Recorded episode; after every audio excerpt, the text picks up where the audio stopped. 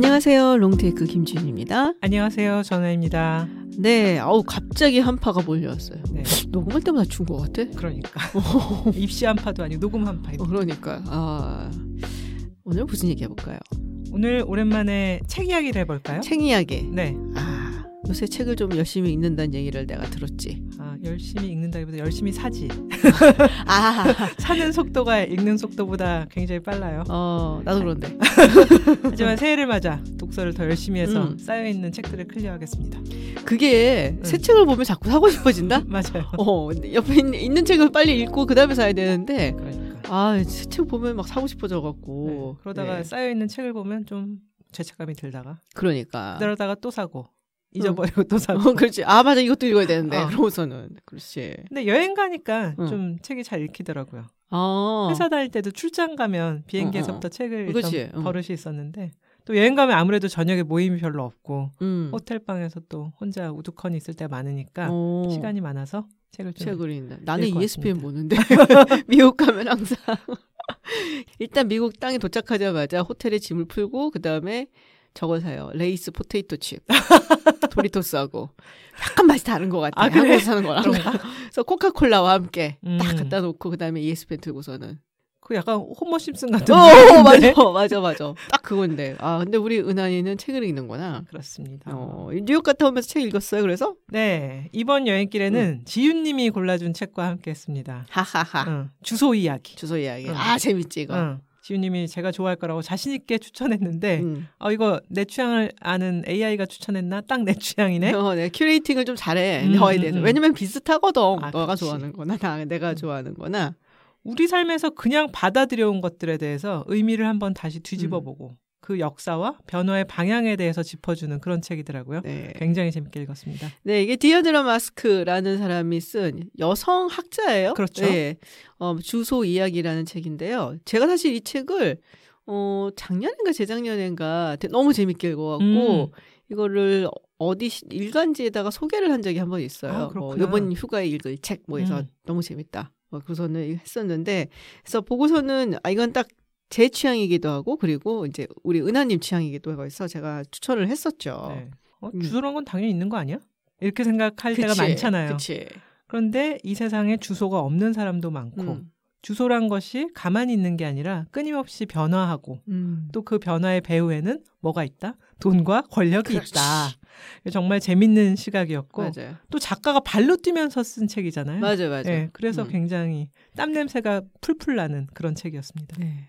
자, 그러면은 어느 부분이 제일 재밌었어요? 음, 내가 제일 재밌었던 것은 음. 당연히 콜카타 빈민촌. 아, 인도 주소- 가고 싶다고 노래를 부르더니 어, 주소 만들어주기 이야기였는데요. 어, 올해 제 이제 버킷리스트가 그러니까. 인도 여행이잖아요. 어. 그 희망 여정의 콜카타가 출발점이거든요. 아, 진짜? 음. 어. 그런데 주소가 없이 사는 콜카타 빈민 촌 주민들에게 주소를 부여해 주려는 그런 음. 노력들을 읽었는데 정말 재밌었는데 인도 가면 음. 뭐 지우님도 인도 가보셨지만 길도 나지 않는 흙먼지 나는 공터들이 음, 좀 있거든요. 맞아요. 거기 보면은 저게 집인가 박스인가 음. 그런 것들이 있어요.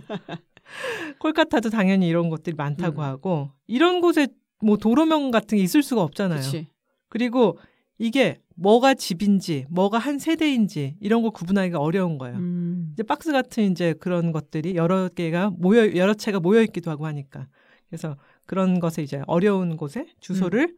붙여주는 노력이라는 게 근데 주소가 없다는 게 음. 지훈님 그런 상황 상상해 본 적이 있나요? 주소가 없다. 한 번도 그런 상황에서 살아본 적이 없으니까 그러니까. 생각을 안 해봤는데, 근데 이 책을 읽고 나서 한번 돌이켜봤죠. 한 200년 전, 300년 전쯤에는 네. 주소 없는 곳이 엄청나게 많았겠다라는 생각이 들긴 하고, 그렇죠. 특히 미국은 음, 그렇겠다라는 음, 음. 생각이 들긴 하더라고요. 근데 현대인을 정의하는 것에 이제 여러 개가 있는데 이름, 성별, 국적, 그다음에 주소가 있잖아요. 음. 이런 게 있어야 우리가 아이덴티티가 구성된다고 하고 음. 증이 나오잖아요. 그치.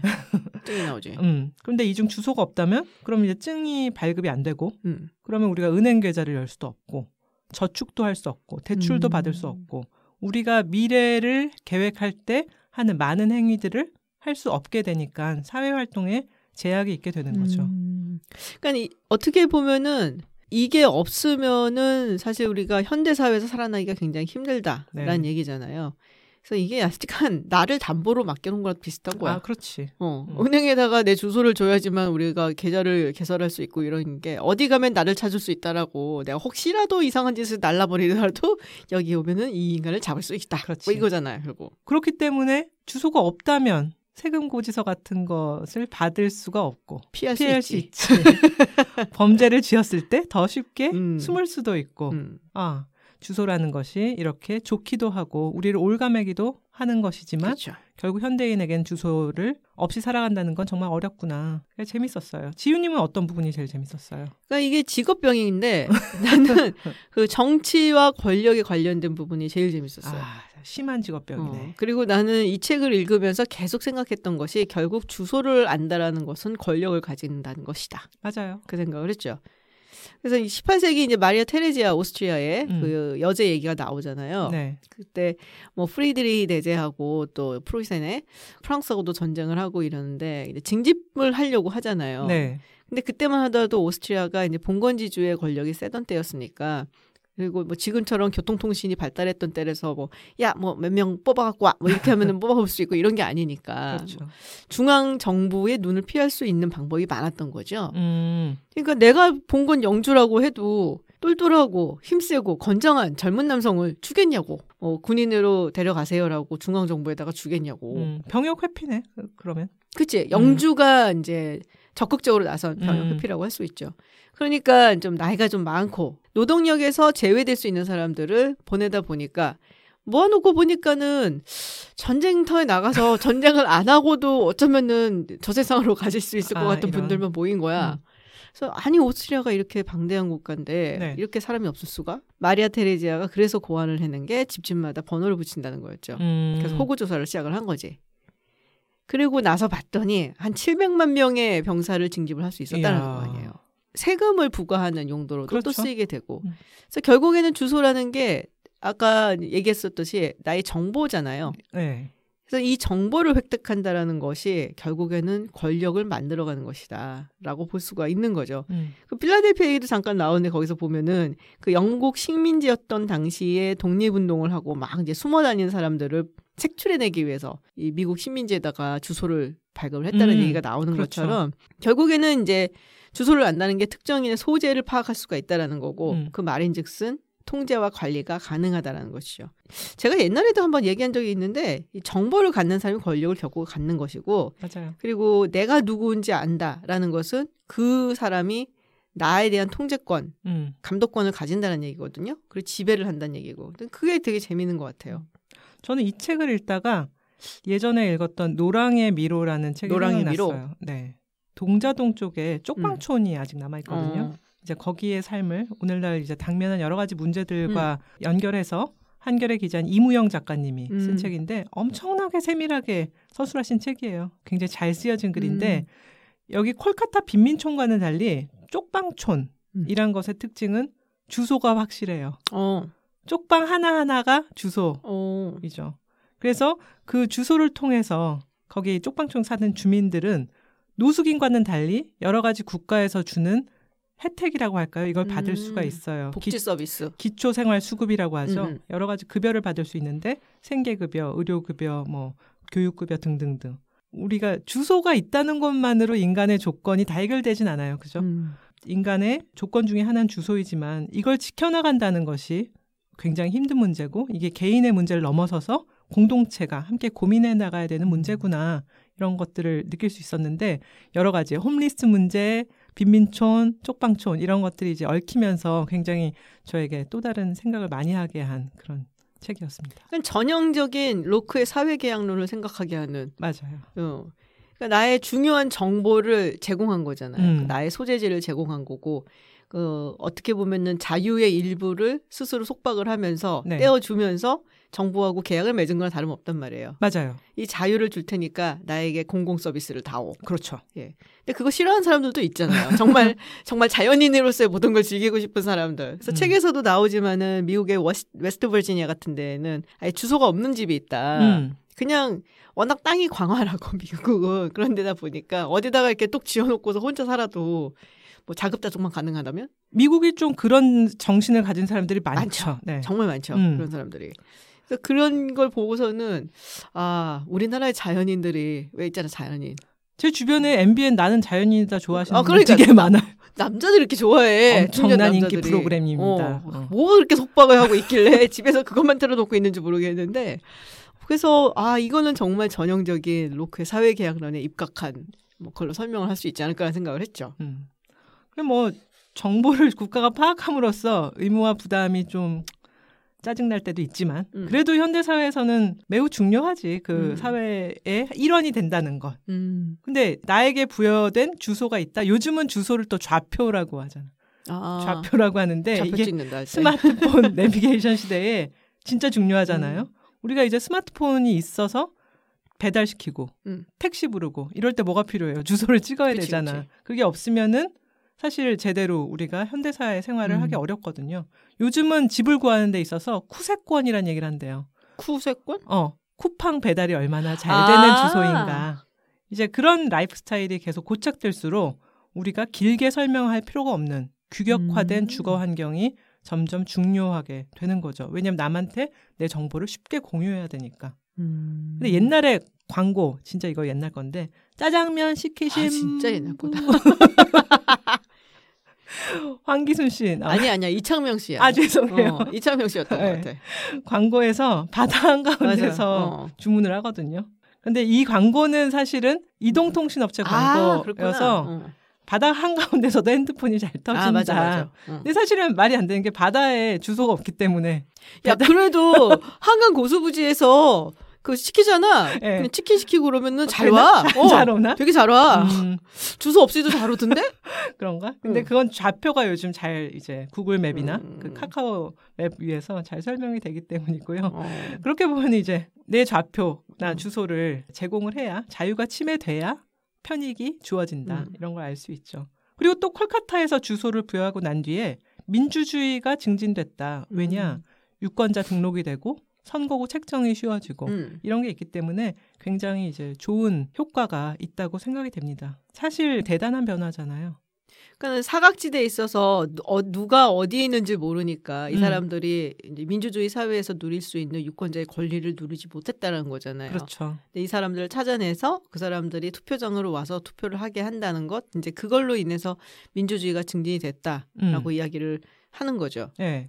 그다음 또 하나 이제 인도 같은 데는 인프라 굉장히 열악하잖아요. 그래서 그쵸. 뭐 저번에 이제 물 마시면 음. 배 아프고 이런 얘기도 했는데 이렇게 어떤 사람이 어느 곳에 살고 있다라는 게 좀 투명하게 돼야 인프라 같은 것이 개선이 되는 그런 시발점이 되기 때문에 여러 가지로 중요한 거라고 생각이 되고 근데 인도처럼 음. 일단 여긴 집이 있잖아. 집이 있는데 주소가 없어서 그걸 부여해 주는 건 좀 쉬운 것 같기도 한데 음. 미국의 홈리스한테 주소를 주는 얘기도 이 책에 나오거든. 음.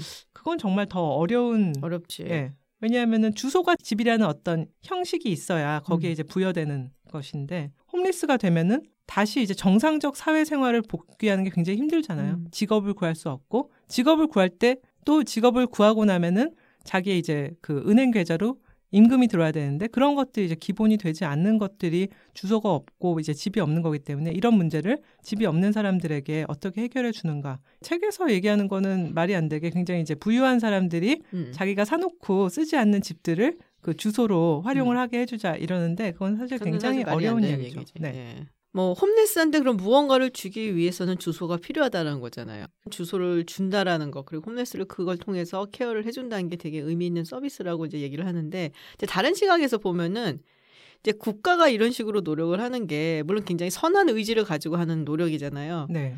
어 근데 원래 시작은 관리를 위해서 시작을 했지 않았냐. 음, 그런 네. 면모가 강하겠죠. 네, 내가 어, 냉정하잖아. 그러니까 어, 이 책을 읽으면서 내가 느낀 거는 굉장히 그 주소에 대해서 여러 가지 의미를 부여하고 그리고 이것이 뭐 이걸 통해서 선한 어떤 노력이 주어질 수 있다라고 표현을 하는 것 같은데 네. 원래 시작은 그건 아니었거든. 어딜 가나 보든지. 음. 관리의 의도와 그런 목적이 더 강했죠. 그렇지. 이 책에서 소개하는 이제 논문인가 책인가에 그런 제목이 있어요. 그러니까 국가는 왜 떠돌아다니는 사람을 싫어하는가? 음, 왜냐? 관리가 안 되거든. 맞아요. 그러니까 뭔 일을 하려면은 여기에 어떤 사람들이 살고 있고 이 사람들을 어떤 식으로 활용을 해야 되는가를 국가가 생각을 해야 되는 거잖아요. 어쨌든 뭐 활용을 한다 그러면 말이 좀 이상하지만은 이제 국가 자원인 거잖아. 음. 인적 자원도. 그렇기 때문에 이거를 어, 관리를 하려면은 누가 어떻게 살고 있고 어디에 있고 이걸 알아야 되는데 떠돌아 사는 사람들은 관리가 안 되거든. 갑자기 와 갖고서는 무슨 일이 생길지도 모르는 거고.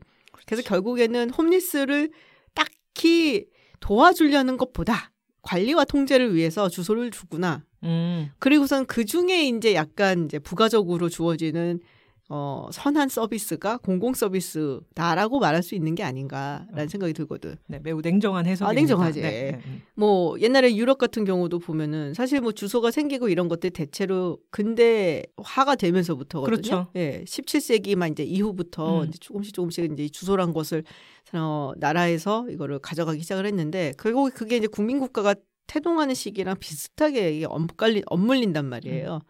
결국 국가라는 것이 국민들을 통제를 하고 관리를 하고 그 시기부터 주소라는 게 생기는 거기 때문에 결국에는 관리를 위해서다. 음. 이게 이제 일차적인 목표다라는 생각이 들어요. 우리나라는 주민등록번호가 있잖아요. 그렇죠. 예, 이게 어, 언제 생겼지?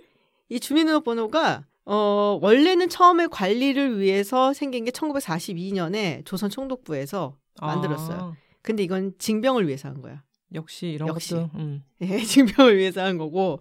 그리고 이제 위기후 전쟁 끝난 다음에 그때는 그때는 중앙 정부가 아니고 지역마다 이걸 관리를 했었대요. 오. 그러다가 1962년에 주민등록법이 통과가 되고 음. 그래서 그때 근데 우리 소위 말하는 민증은 없었대. 아 그래요? 어, 그러니까 우리나라 사람이 되게 어메이징한 게 네. 그때만 하더라도 사실 굉장히 교육 수준이 높거나 이런 나라는 아니었잖아요. 못 네. 살고. 그런데도 주민등록증이라는 걸 만든다라는 것이 너무 국가 권력이 강하다라는 인식이 있어서 음. 이렇게 저항하는 인식이 많았대요. 그래요? 네, 그래서 음. 그거를 통과는 못 시키고 있었는데 결정적으로 이 민증을 만들게 된 계기가 있어요. 뭐죠? 기억하시나? 김신조 사건. 그건 정말 어. 어. 야 기억은 납니다. 어, 김신, 김신조 간첩 사건으로 인해서 국가 안보 위기 의식이 생기고 음. 그래서 누가 누군지 혹시 네. 간첩이 오지 않았는지 무장 공비가 아닌지 이런 것 때문에 민증을 만드는 것을 통과시킬 수가 있었다 그러더라고요. 아 그러면은 민증을 안 가져다 다니면은 불신 어, 검문에서 그렇지. 약간 걸리고 수상한 놈인 거지 아, 그런 이거는. 거군요. 예. 근데 우리나라에 있지만 서구에는 사실 이 주민등록제 약간 어디 특히나 우리가 어디 이사를 가거나 했을 때 전입을 하고 네. 뭐 이런 제도가 없잖아요. 없어요. 예, 우리 주민센터 가서 네. 이렇게 이사 왔다고 하는 거 이런 거 없잖아요. 그래서 우리는 선거 때가 되면은 자동적으로 유권자 등록이 되고 일정한 날라오지. 나이가 되면 딱 네. 날라오죠. 네. 대신 뭐 미국이라든지 뭐 이런 나라들은 본인이 유권자 등록을 해야 된단 말이에요. 음. 내가 어디로 이사 갔다 이런 걸 알리지 않기 때문에 물론 그걸 한 사람들도 있어요. 어, 우체국에 가갖고서는 우리 우편물을 그쪽으로 direct redirect해서 받으려고 하기 때문에 음. 하는 경우들이 있지만 우리처럼 필수적으로 하진 않는단 말이야. 음. 그래서 이런 걸 보면은 약간 서구의 어떤 특히 영국이나 미국 같은 나라들 자유주의 철학이랑 네. 그런 게 처음부터 이제 뿌리 내리거나 자리 잡지 않았던 우리나라랑 이게 차이가 나는 게 아닌가 싶고 음. 아마 지금 미국이나 이런 나라에서 우리나라처럼 전입 신고하고 주민등록증 이거 제도를 도입해야 된다 그러면 난리 날 걸. 난리 날 걸. 그렇죠. 그런데 또 우리나라 입장으로 보면 너무 느슨하게 관리하는 거 아니야? 뭐야? 우리는 그렇게 하는 이- 거죠. 그런 느낌이 들죠. 맞아. 예. 근데 그 책에서 제가 또 관심 있게 보았던 음. 부분 중에 하나는 우리나라에 관련된 부분이라서 맞아, 있어요. 우리나라 도로명 주소에 관한 거. 음. 우리나라가 도로명 주소를 쓰기 시작한 지가 이제 겨우 10년 됐더라고요. 10년 됐나? 음. 어. 근데 아직도 불편감을 느끼시는 분이 많잖아요. 그치. 어, 이제는 좀 안정화돼 가고 있다고 봐야 되나요? 음. 그래서 도로명 주소를 쓰기 전에 기억하세요? 일본식 번지를 썼었죠. 번지 쓰고 동 쓰고 막 이랬죠. 음. 근데 이제 왜 이렇게 일본 영향이 강한가? 뭐 당연히 일본, 일본 강점기. 강점기가 있었기 때문에 일제 강점기 토지 대장이 그때 근대화 됐대요. 음. 1910년 항일 합방 때부터 대대적인 토지 조사를 그 음, 음. 실시하고 물론 이것도 약간 수탈의 목적이 그치. 있었을 거예요. 그다음에 34년이 되면 조선 시가지 계획령이란 게 공표가 음. 됩니다. 그래서 전국 43개 도시에 대해서 도시 시가지 계획이 수립되고 음. 당연히 이제 도시 구획하고 음. 지번 정리하고 이러면서 정해졌기 때문에 몇 음. 번지 몇 호 이런 음. 이제 주소책에 익숙해져 왔는데 그래서 이제 갑자기 이걸 보다가 어 그러면 조선시대는 도대체 어떻게 살았던 거야? 그랬더니 아까 이제 지윤님 말씀하신 대로 음. 주소란 것 자체가 별로 확실하지 않았대요. 음, 그치. 예. 그런데 재밌는 거는 가구별로 호구 조사는 엄청나게 철저하게 했대요. 아 이건 또 세금도 걷고 또뭐 네. 징병도 해내고 뭐 맞아. 약간- 징병을 했잖아요. 이제 뭐 음. 대동법이라든지 다 이제 군역 그치. 때문에 문제가 많았기 때문에 그래서 호구 조사를 한 다음에 다섯 가구를 묶어서 오가작통법. 아하. 음. 뭐 주소 이런 거 모- 모르지만 어쨌건 니네 다섯 가구는 묶여 있어. 서로 그잘 감시해 갖고 어, 어, 그게 그 옷, 뭐, 그- 그건가? 그. 오호 감시제 오호 비슷한 감시제. 거. 그래서 야반 도주하거나 이러면 아. 신고해야 해. 애 아. 태어났는데 신고 안 하면 신고해야 해. 어, 어. 그러니까 이제 징집을 하고 유민을 오. 방지하고 조선 시대는 그렇게 했다고 하더라고요. 그렇구나. 네. 근데, 어, 이 도로명 주소가 생겼을 때 저는 사실 큰 의미가 없었어. 왜?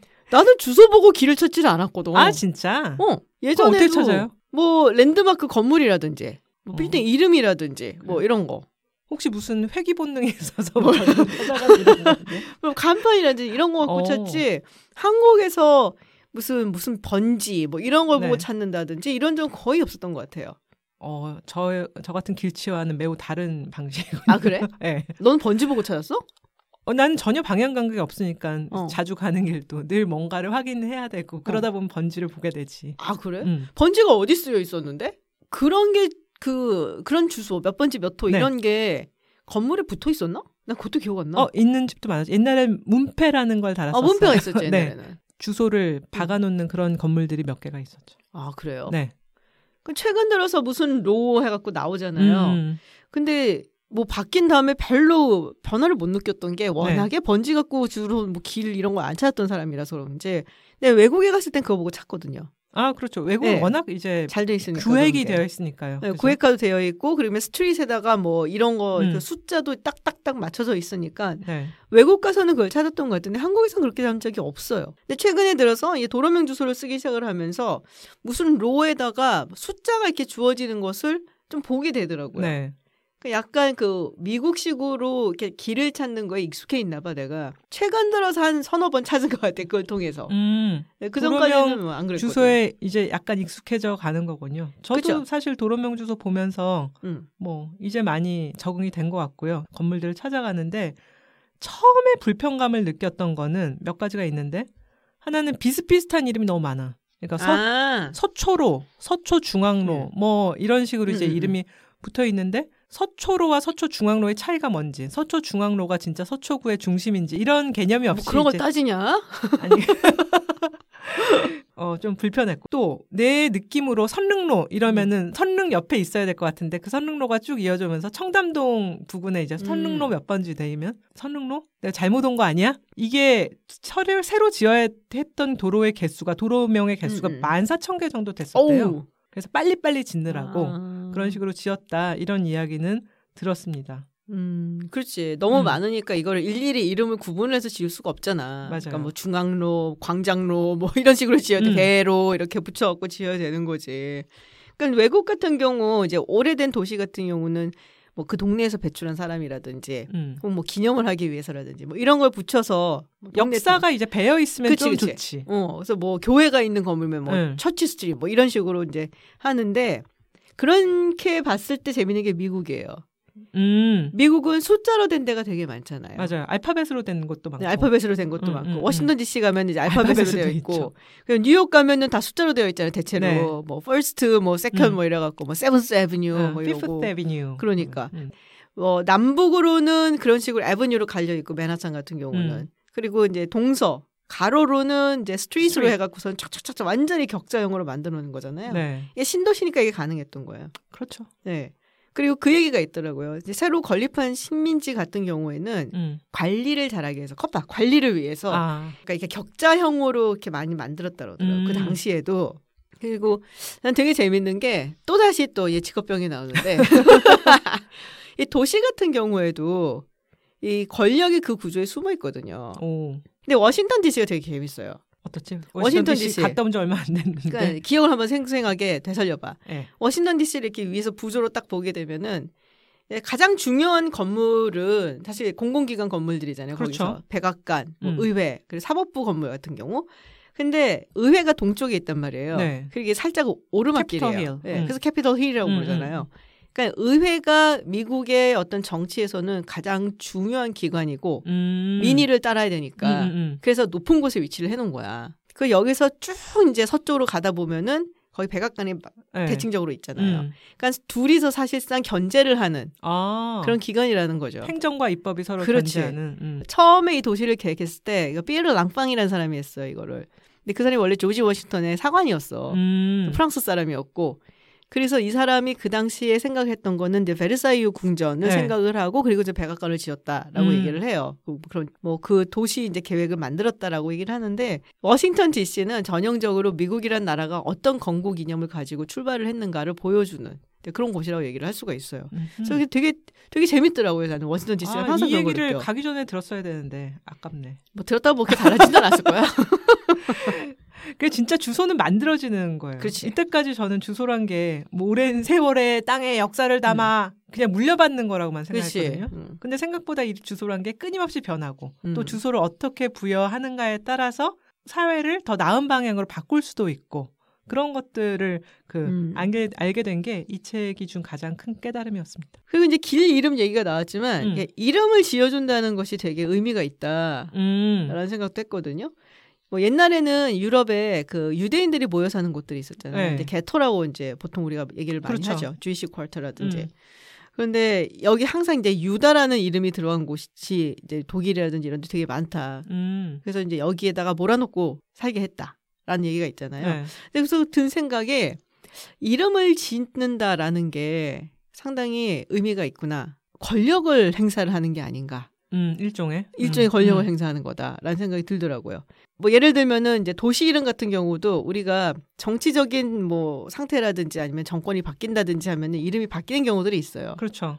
대표적인 케이스가 소련 시대에 그 상트 페테르부르크를 레닌그라드로 이름 바꿨었다가 맞아. 소련이 붕괴한 다음에 러시아로 돌아오면서 다시 상트페테르부르크로 변했죠. 그렇죠. 그래서 이름이라는 것이 가진 것이 되게 크고 이름을 짓는다라는 것은 누구에게 권력이 있다라는 것을 보여주는 것 같거든. 어. 그래서 든 생각이 어. 요새는 뭐 엄마들이 워낙에 또 이제 엄마들의 목소리도 크고 또 뭐 독립적이고 해서 그런 것 같진 않는데 네. 우리 때만 해도 애를 낳잖아? 음. 그러면은 엄마가 짓는 아이 이름과 시댁 어른들이 지어주는 아이 이름 갖고 실랑이를 벌이는 경우들이 꽤 있었어.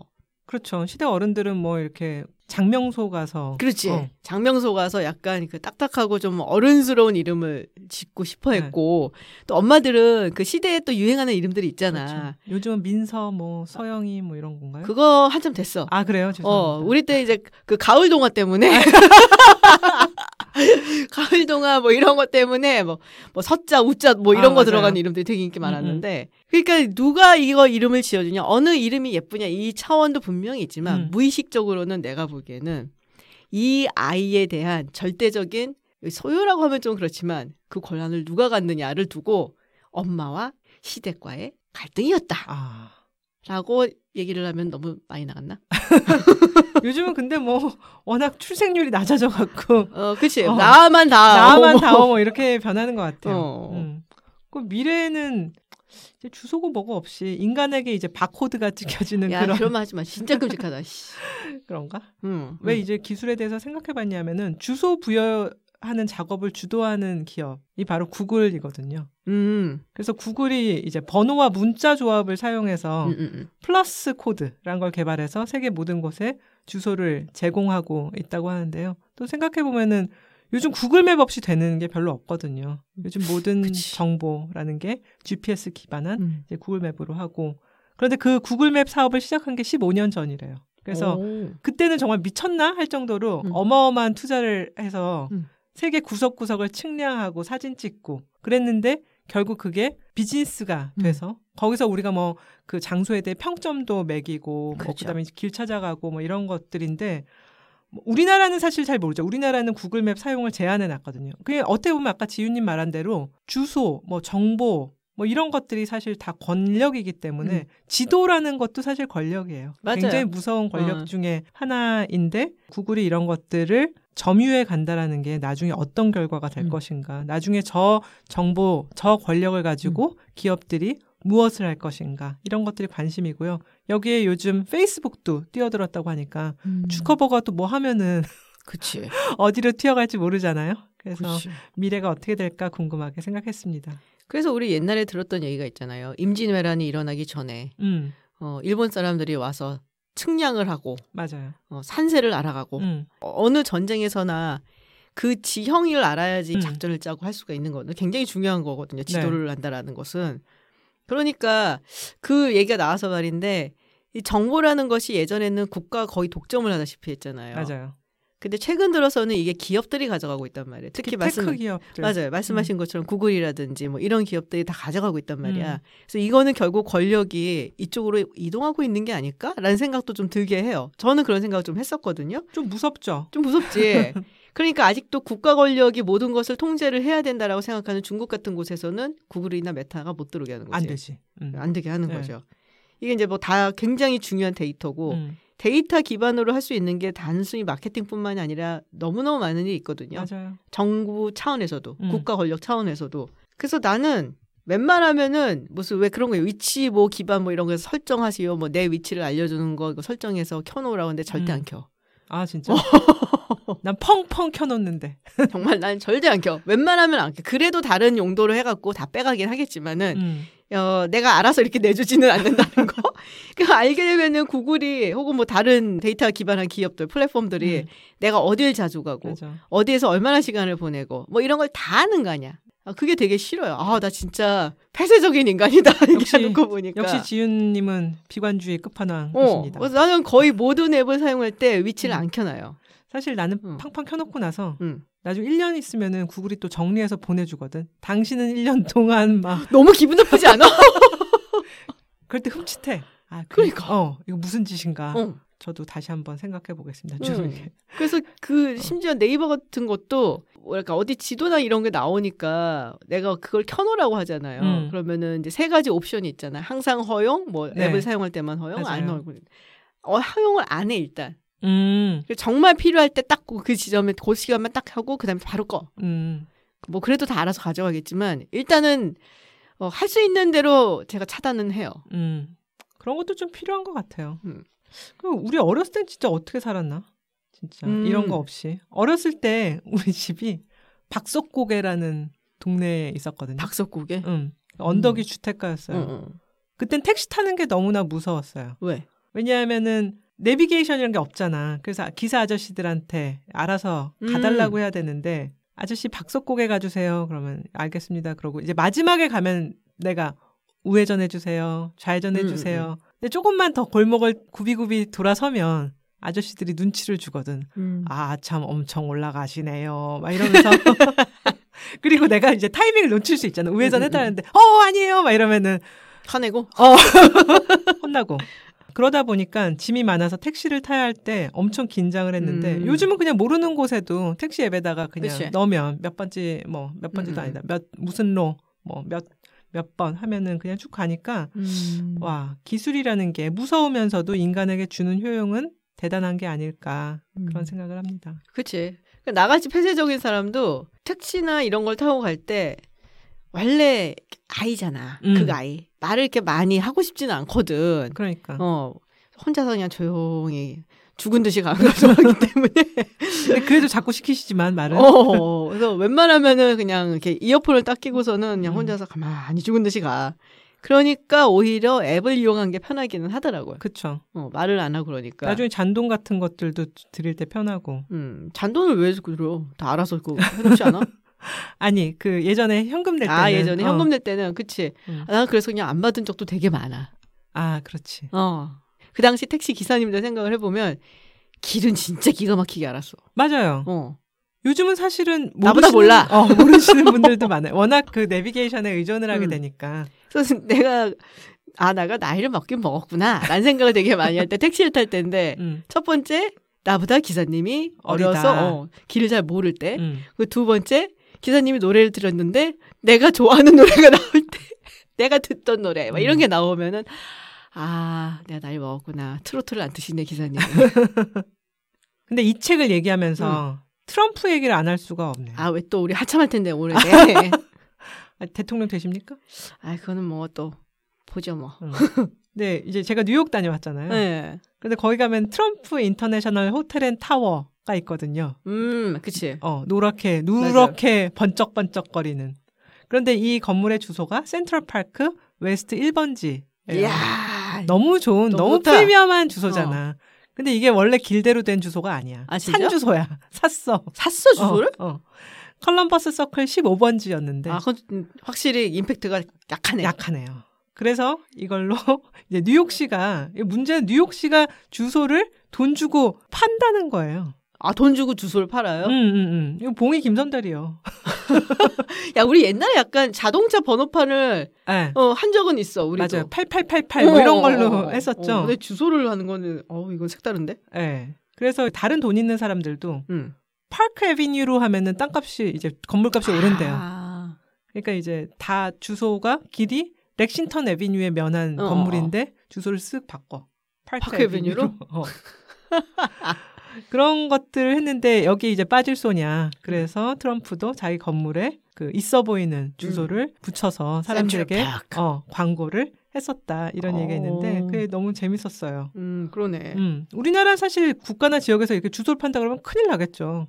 그쵸, 난리가 어, 나지. 그러니까. 음. 대신 우리나라는 아파트 이름을 좀 있어 보이게 짓지. 아, 길게. 로얄 팰리스 하, high class 뭐 갤러리아 뭐 등등등등.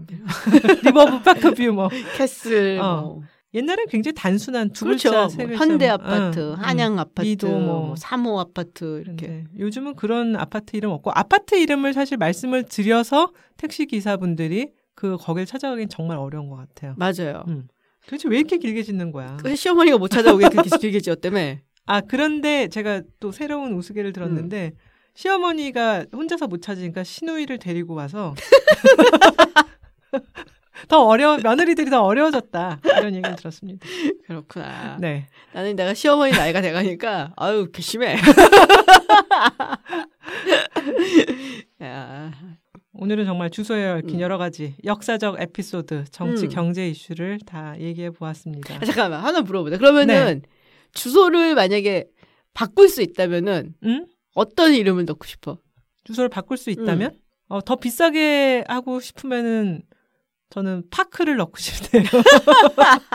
park. 아 진짜? 어. 어 park park 네. 괜찮지. 그것도 좋은 것 같아요. 나는 lake가 되게 예쁜 것 같아요. 아. 근데 주소를 통해서 저는 사회가 더 좋은 방향으로 나갈 수 있지 않을까. 음. 그래서 우리가 지금 그냥 있는 걸 받아들이지 말고 또 많은 것들을 다시 되돌아보는 시각을 가졌으면 하는 생각을 이 책을 읽으면서 했습니다. 자 그러면은 다음 시간에 무슨 얘기를 할까요? 아, 우리의 끌어오르는 욕망에 대해서 한번 얘기를 해볼까 하는데요. 욕망 되게 얘기 많이 했는데 우리. 네, 내 쇼핑욕. 어, 그렇지 그렇지. 어, 아름다워지고 젊어지려는 욕망. 뭐 성형 얘기하려는 거야? 성형 얘기도 해볼까요? 그래서 오. 요즘에 그 많은 사람들의 관심을 갖고 있는 다시 젊어지고자 하는 음. 그런 욕망에 대해서 얘기를 해보겠습니다. 아 젊어지고자 하는 욕망에 대한 이야기. 네. 아 뭔가 굉장히 흥미로운 이야기가 많이 나올 것 같은데요. 네. 그럼 다음 시간에는 우리 좀 예쁘게 하고 만나자. 네. 용모를 어. 가다듬고 만나요. 그러니까 이렇게 네. 아무렇게 나 오지 말고 지금 어, 얼굴이 안 나가는 게 정말 다행이야. 네. 그럼 다음 시간에는 흥미로운 젊어지고자 예뻐지고자 하는 욕망에 대한 이야기를 가지고 돌아오겠습니다. 롱테이크 김지윤이었습니다. 전원이었습니다. 고맙습니다. 감사합니다.